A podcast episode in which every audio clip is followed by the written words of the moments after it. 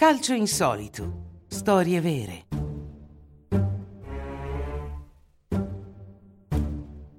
Darsi la zappa sui piedi.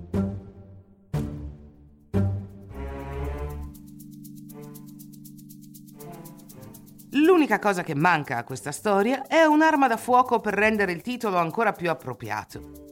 È la vigilia dei mondiali di calcio del 2002 e il portiere della nazionale spagnola Santiago Canizares si sta allenando con i suoi compagni.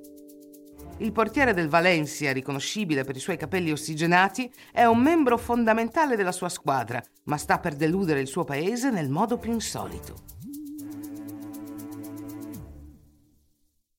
Uscendo dalla doccia, Canizares ha fatto cadere una bottiglia di profumo. Per evitare che esplodesse sul pavimento, lo spagnolo ha cercato di attutire l'oggetto con il piede. Di conseguenza, la bottiglia gli scoppia sul piede e gli taglia un tendine.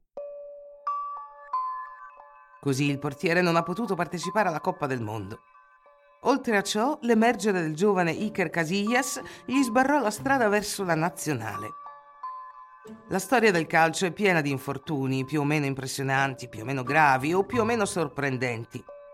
Il francese Philippe Maxes ha avuto un'infiammazione all'occhio dopo una seduta di raggi UV. Nel 2019 Sancaré del Bordeaux è stato fuori uso per un mese dopo un brutto trapianto della barba e Jérôme Boateng si è rotto i legamenti crociati dopo che un assistente di volo ha colpito il suo ginocchio con un carrello.